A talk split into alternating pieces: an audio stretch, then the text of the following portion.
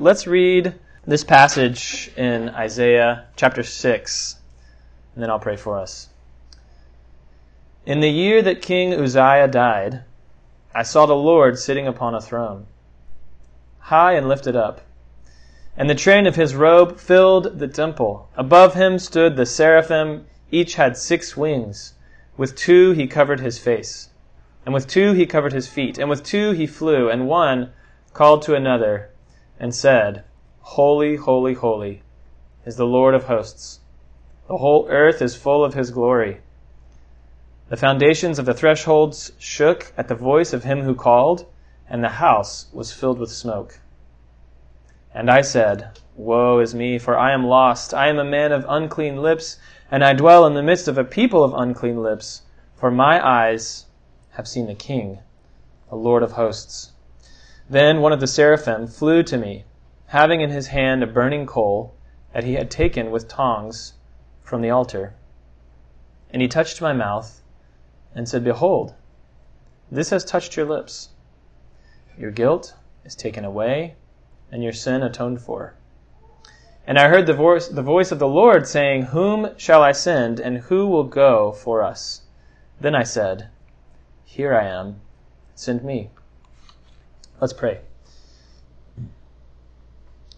Father in heaven, um, as has already been said a number of times this morning, we are people in need of your strength, people in need of your grace, people in need of a renewed experience of your love, um, because we're weak, we're um, sinful, we're not enough, and um, we struggle. And you've promised to, to meet us through your word. You've promised to, um, to give us that renewed experience of your love and your grace through your word. And so I pray that um, as we look at this passage together this morning, you would help us. You would meet us. You would be with us uh, in, in new and fresh ways, or maybe in the same ways that you've met us before, um, but just come and be with us again. Thank you for each person here I pray that you would open their ears to hear, uh, and I pray that you would open my lips to speak uh, what is from you. Pray this in Jesus' name. Amen. All right, so um, recently, and some of you know this because you were with me, uh, I had the trip to go to the beach. Uh, we, we got to take a group of students from Columbia to Florida for an RUF, the organization I work for, an RUF conference. Um, and it was quite a long day of travel. Uh, we started at 7 a.m. and we didn't get there till around midnight. Um, and we had a lot of hiccups along the way, although less hiccups than we had on the way back. So lots of travel troubles. But when we finally did arrive, uh, got everyone settled in their rooms, I threw my bag down and um, I thought, you know, I'm just going to go to the beach.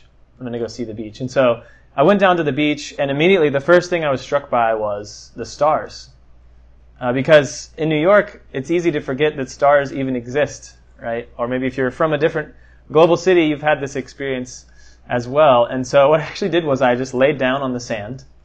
I looked up at the stars, and I just tried to kind of sit in that. Um, and I was I was praying, uh, and I was just trying to be still before God. And then I focused on one individual star for a while, and I started to think about how far away that star is from me. And then I tried to think about how big that, that star is. Um, scientists estimate that there are, I wrote this down, I think 100 billion stars just in our galaxy, with a B. Um, and they also estimate that at the very least, there are 10 trillion other galaxies with at least 100 billion stars in those galaxies. And so in that moment, I was, as I was experiencing sort of, to put it uh, in simple terms, the bigness of that star and the smallness of myself, I started to feel the bigness of God. That the Creator God is actually the one who made that star, but all the other stars and all the other galaxies. Uh, was having you might say, just a very small experience of what we call God's holiness, His set apartness by seeing just a little picture of his creation. Uh, in the passage we read, this is why I bring this up, Isaiah, who is a prophet of God uh, thousands of years ago, also had an experience of the holiness of God. Except he wasn't looking at God's creation, he was actually having a vision of God himself. And this vision had a very profound effect on him. And he actually lived the rest of his life in response to what he saw and experienced that day. So whether or not you would say that you've had an experience of God or God's holiness yourself, I think what this passage will show us as we look at it together is that we're actually all living in response to God's holiness. We're living in response to God's holiness. So I want to explore this encounter that Isaiah had with the holy God under three headings. First, we'll look at the terror of the holy God, and then we'll see the touch of the holy God, and finally the task of the holy God. I put it in a nice alliteration for you. Uh, so the, the terror of the holy God, the touch of the holy God, and the task of the holy God. Uh, let's go back to our passage. We'll start with our first point, uh, verses 1 through 5. So, so what does Isaiah actually see in this vision? He sees a divine king. He sees the Lord seated up high on the throne. He sees uh, in in this huge room the the um, robes that signify the royalty of the Lord fill the whole room. But also, it's not just any room; it's the temple, right? This is God's own house. This is the place of worship, and so, um, well, in the U.S., uh, when we think about government and government authority, I, I, think we tend to be pretty cynical and pretty irreverent. Um, I don't know if you've ever watched a show about British royalty called The Crown, or really any other show, you know, kind of about European royalty, ancient royalty, and whatever you may think about that as a government system. That's not my point. Um, that at least when I watch that show, there's something inside of me that is kind of captivated. I almost get emotional just watching like the dignity and the grandeur you know, when you see people lining the streets for miles to cheer these royals, we don't have anything like that um, as Americans. And there's a kind of like high beauty, there's a set apartness to a king or a queen. And then, parallel to that, if you've ever visited one of the great cathedrals of kind of the ancient world, um, you may have also felt that way in a beautiful and austere place of worship. It, it sort of takes your breath away. Um, and so, what Isaiah is experiencing is a combination of that royalty and that divinity, all in one person, in one vision, but to the to the furthest degree. And in that, we get just a small glimpse of what it must have been like to see God seated on the throne in the temple. Okay, now for historical context, um, Isaiah, or sorry, Israel, the nation, that Isaiah was part of was on the brink of war with uh, with a big, scary nation to the north, one of their enemies, their biggest enemy. Um, in in the middle of that, their king of forty years has just died, and so of course Isaiah would have been feeling the fragility and the insecurity of this moment as he is supposed to now be God's prophet to these people who are under this threat without their king. And here God appears to Isaiah to say, I am the true king. I'm the king of kings. And then, of course, we have what might seem a little strange to us as modern readers, but the seraphim. And the seraphim are, we know a little bit from the rest of Scripture, they're angels. And they're described in other places as well as essentially having the appearance of burning fire. So these are not maybe the image of an angel that you might have in your head. Uh, this is a this is a warrior of burning fire, essentially. And when these angels speak, the foundations of this huge temple shake, and yet even they have to cover their eyes when they uh, at, at the brightness of God's holiness. Even they have to cover their feet because they sense their unworthiness to be in the presence of this divine king. And so you can imagine how Isaiah, just a lowly human, encountering this holy God must have felt. Let's say, um, I know we have at least one basketball fan in here. Uh, let's say you're a pretty good basketball player and you're winning. You're playing a pickup game with your friends and you're winning, feeling pretty good about yourself, and suddenly you're dropped in onto the court of the NBA Finals game, one of the NBA Finals games. The best basketball players in the world surround you, and they're at the top of their game. And for you, these guys are idols, right? They're they're gods. Um, imagine how you would feel in the presence of such greatness.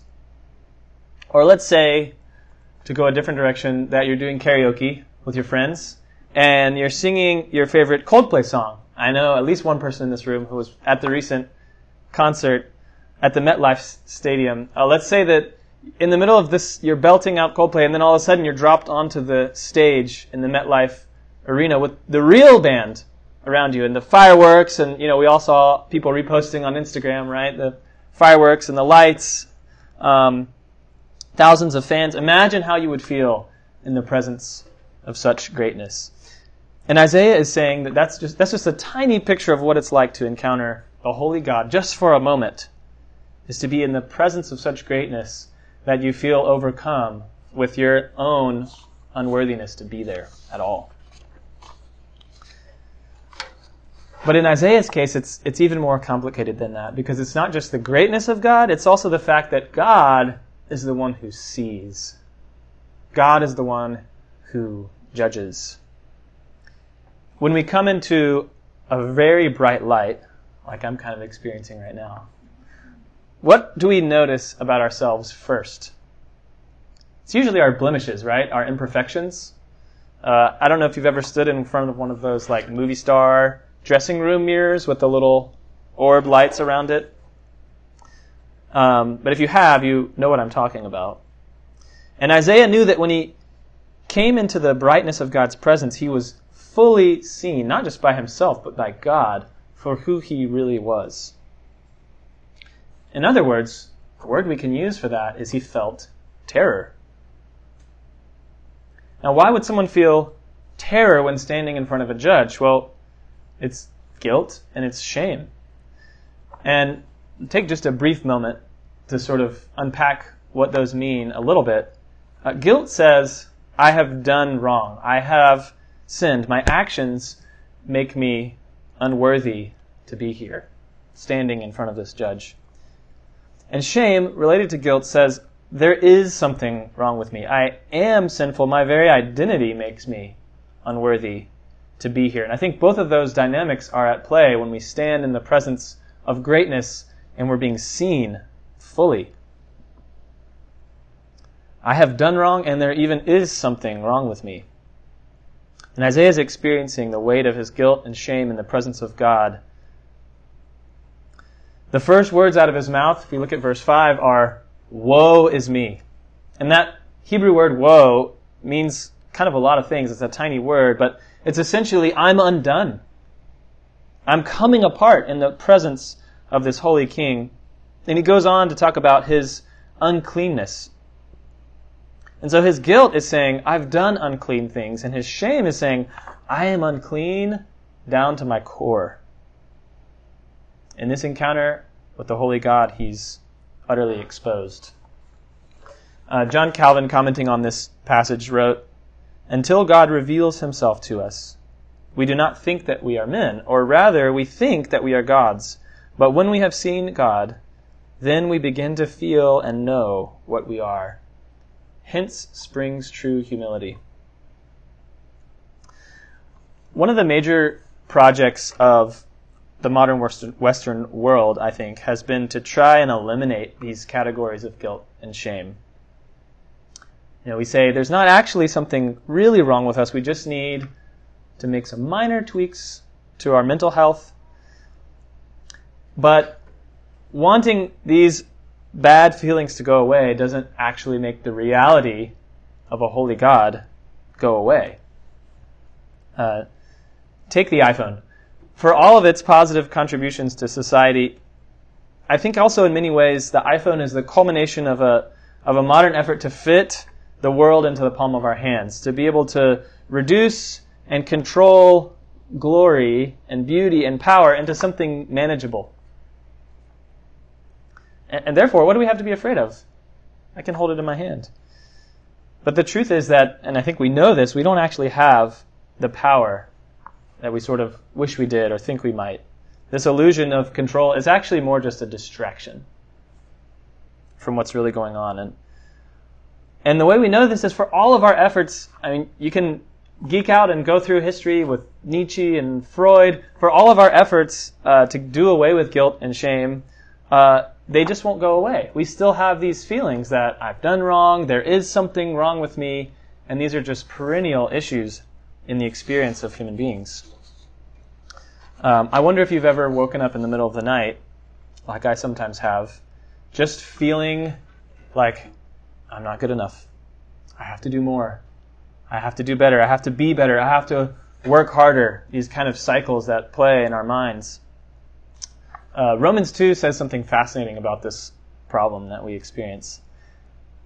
It says that the law of God, and when we talk about the law, in one sense, we're really just talking about the encoding of God's holiness into standards. So the law is, if you take God's holiness and put it into standards, we can call that the law. Romans 2 says the law of God is written on our hearts. It's written on our hearts. It says our consciences bear witness and our conflicting thoughts accuse us. In other words, the reason that we have these conflicting and shame filled thoughts about not being good enough is because our consciences are reminding us that the holiness of God is written on our hearts. We know deep down we don't measure up because we're designed with an innate sense of something, of someone greater, utterly set apart from us. And it's in this light that David in Psalm 130 says, If you, O Lord, kept a record of sins, Lord, who could stand? Who could stand? And again, our culture wants to tell us we really aren't that bad off. All we need is improve your mental health, purge toxic people from your life, and do what makes you feel happy. And I don't, I know I sound a little cynical. I'm all for improving mental health, for the record. Um, but I just don't think that that explanation really gets to our lived experience. We feel something deep in our bones related to this guilt and shame, this I am not enough, I haven't done enough. So let's go back to our passage. Um, what actually happens to Isaiah in this moment when he encounters this holy God? When he feels the weight of what we're talking about here? I think we expect that at the very least he'll be reprimanded. Um, or maybe even just sent away, expelled from God's presence, or maybe even crushed by the weight of God's holiness. And I think this is exactly what Isaiah expects as well. He says, I mean, he bursts out, Woe is me, I'm lost. I'm dead already. And that's the terror of encountering the holy God.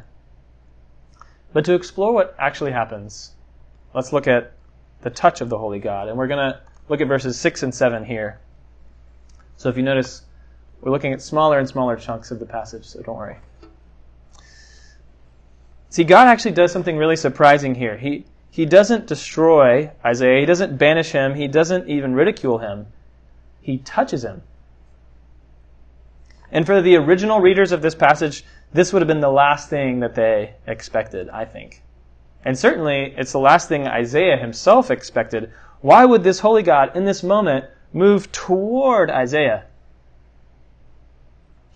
You know, like the uh, on the court of the NBA Finals game, if suddenly, in the midst of feeling your unworthiness to even be there, Steph Curry turns and passes you the ball. What? Uh, or like the Coldplay concert, instead of Chris Martin kind of looking at you and motioning to the security, like, please get this person off the stage, while he sings the chorus of your favorite song, he just comes up and puts his arm around you. It's the last thing you would expect to happen in this moment of unworthiness. In other words, God surprisingly validates Isaiah's presence there and allows him to stay. Uh, let me read verse 6 and 7. Then one of the seraphim flew to me, having in his hand a burning coal that he had taken with tongs from the altar, and he touched my mouth and said, Behold, this has touched your lips. Your guilt is taken away, and your sin atoned for. So if we read carefully, we'll, we'll notice that God is saying, Yes, you belong here with me, but I want you here, but you must be cleansed. You must be washed. In order to stand in my presence with me, you must have that guilt and that shame removed completely. See, the surprising thing about God is that despite his greatness and despite our unworthiness in comparison, he really wants to be with us. He really wants to be near us. He wants to enjoy us. So we talk about having a relationship with God. He wants that. But at the same time, there's this woe is me. There's this I am unclean. I don't deserve to be here, much less to have a relationship with this holy God. And so it's at this moment when God sends his agent, this angel, on his behalf to go and to cleanse Isaiah through touch. And we'll notice a couple things about how he does this. First, uh, notice what he touches him with. He touches him with a burning coal from the altar. And again, this may be a strange image to us, but in the Old Testament, um, the people knew that they were unworthy to have relationship with God. This was a daily sort of lived reality for them.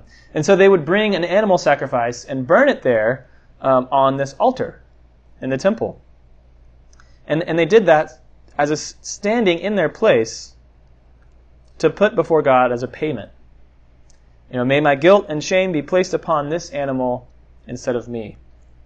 And the altar is the place where they would do that sacrificial offering.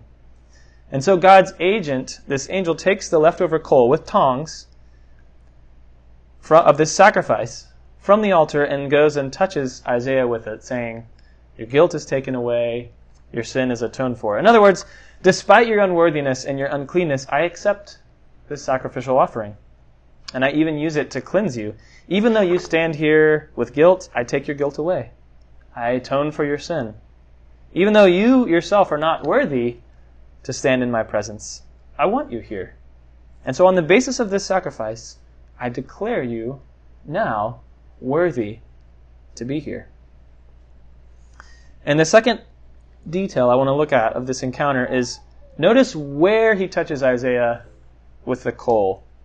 Again, kind of a strange image at first glance, but he touches him on the lips. And this is the very place in the verse before where Isaiah has just essentially declared, This is the source of my deepest shame. When I come into that bright movie star mirror, the first thing I see is, I am a man of unclean lips. See, Isaiah is a prophet of God. He's supposed to declare God's truth and call people back to God using his lips, right? He's supposed to speak. That's his you know, you guys know the memes that say you had one job. Have you seen those? Like someone making some huge mistake. You had one job. Um, standing in God's presence, Isaiah feels his total unworthiness to be a prophet, to use his lips. I'm a, I'm a total failure at this. And I want to point this out because it shows us how specific and how thoughtful and how particular God is in his forgiveness.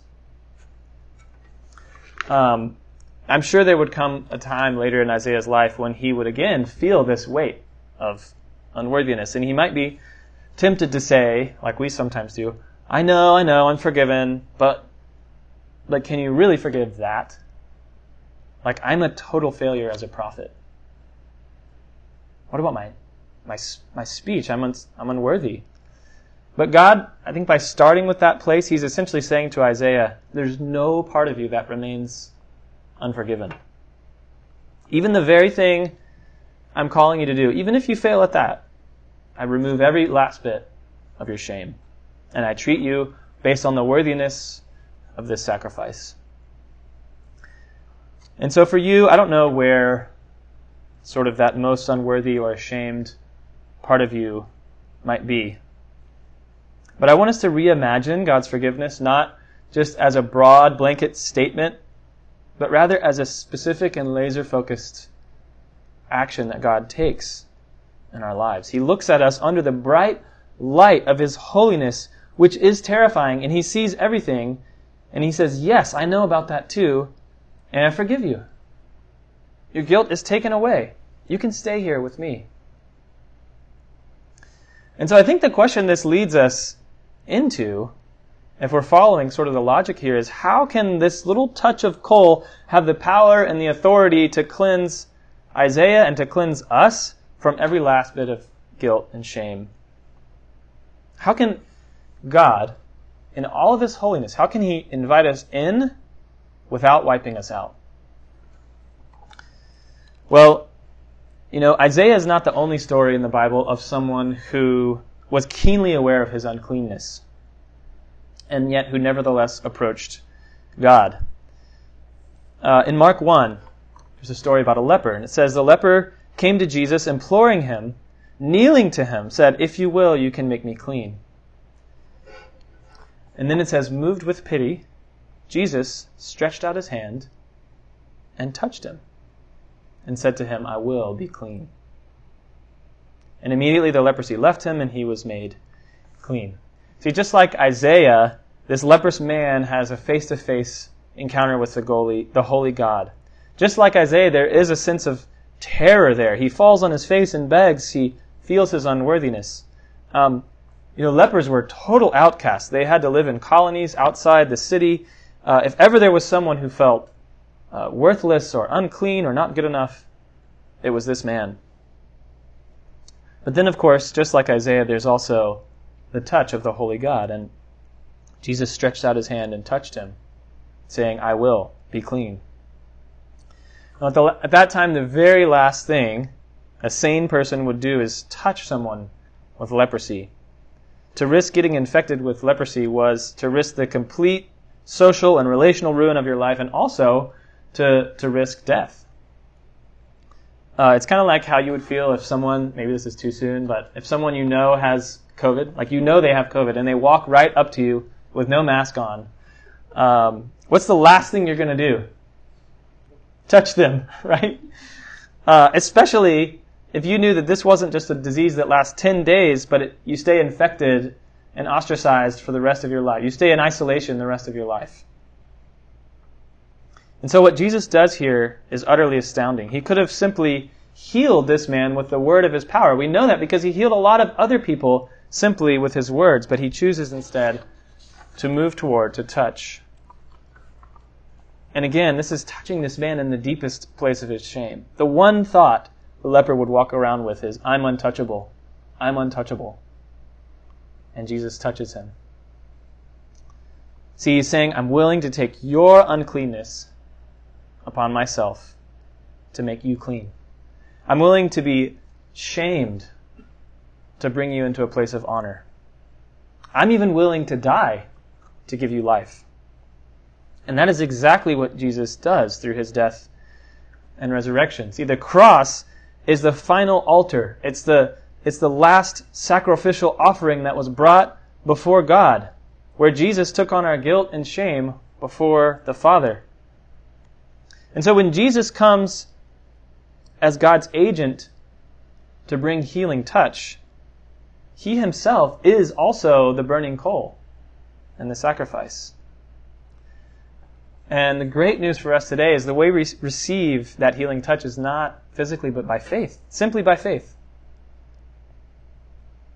When Jesus touched the leper, there was a, a two way exchange happening. The sickness and shame of the leper was transferred onto Jesus, and the health and beauty and honor of Jesus was transferred onto the leper.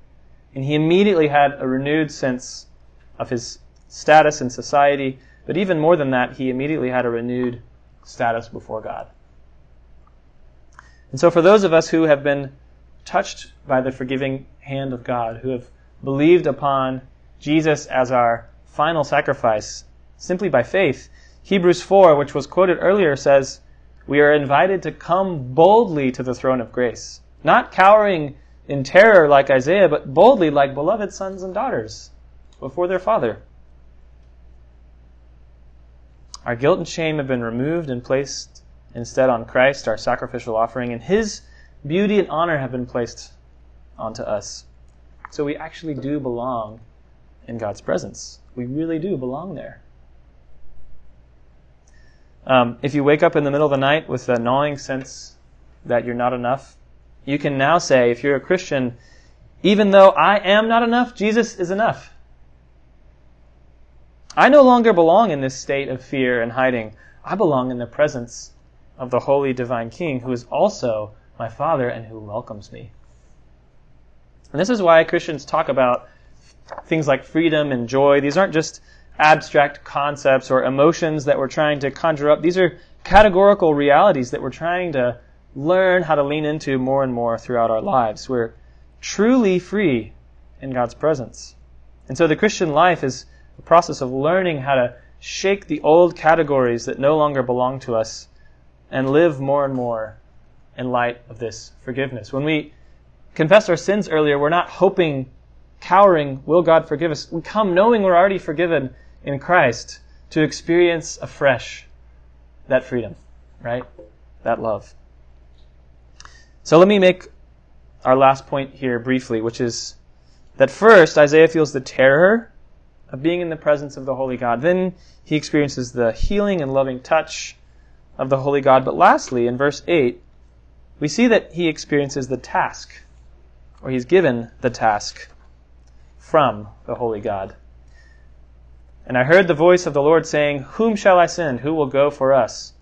Then I said, Here I am. Send me. And I can't resist that we're on Trinity Sunday mentioning that this is in the Old Testament and says, Who will go for us? It's pretty cool that God refers to himself in the plural, um, even thousands of years before, or hundreds of years before uh, Christ was revealed. Just a total side note, but um, so what is this task? What is this task that Isaiah is given?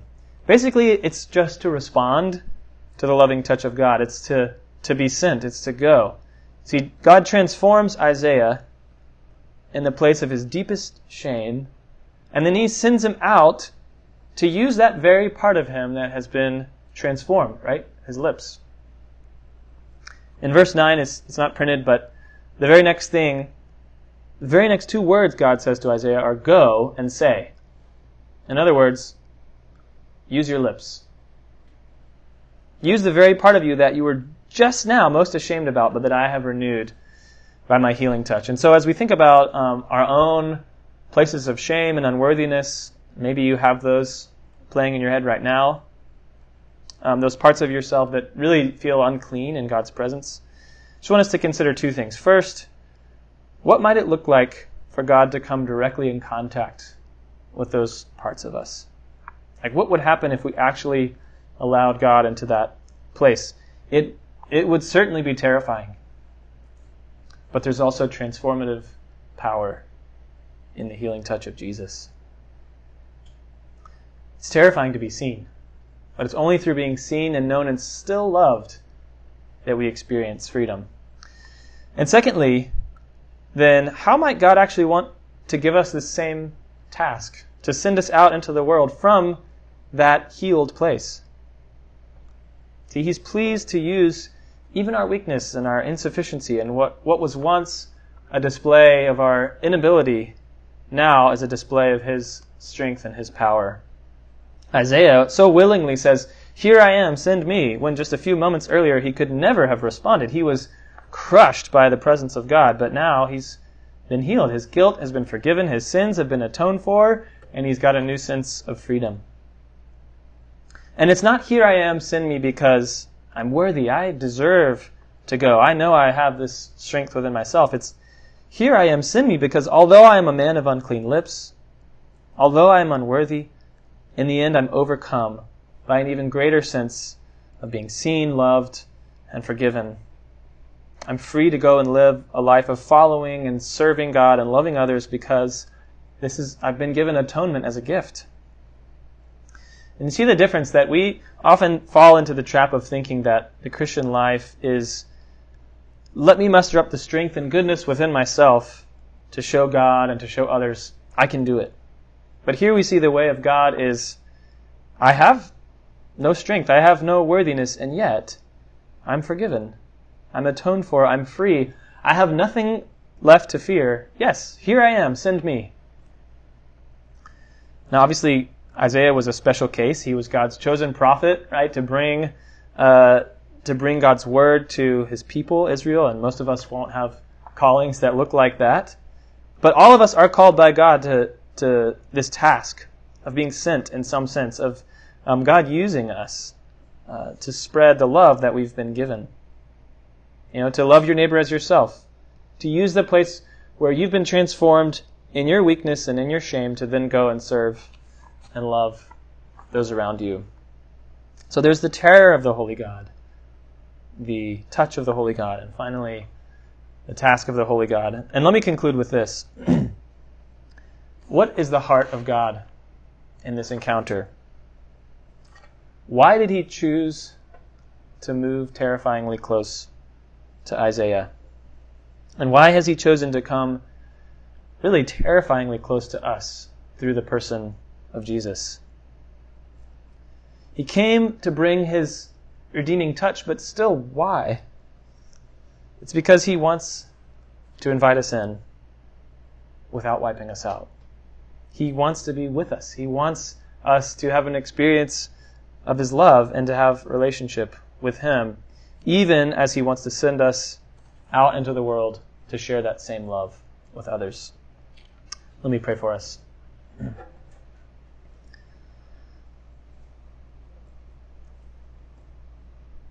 God, we um, we come into your presence now just thanking you that you are this type of God. That you could truly wipe us out. When we think about how big you are, how small we are, how holy you are, how unworthy we are. And yet, what you really want is to heal us. What you really want is to forgive us because you want to be with us. You like us. You love us. And so we praise you. We thank you. And I, I pray that for each of us here, um, we would have even just a, a small glimpse of what that means in our day to day lives. Um, just that we really are free. That if we have believed upon Jesus, we're, uh, we're free and we have the fullness of your love. Help us, Lord. We praise you and thank you in Jesus' name. Amen.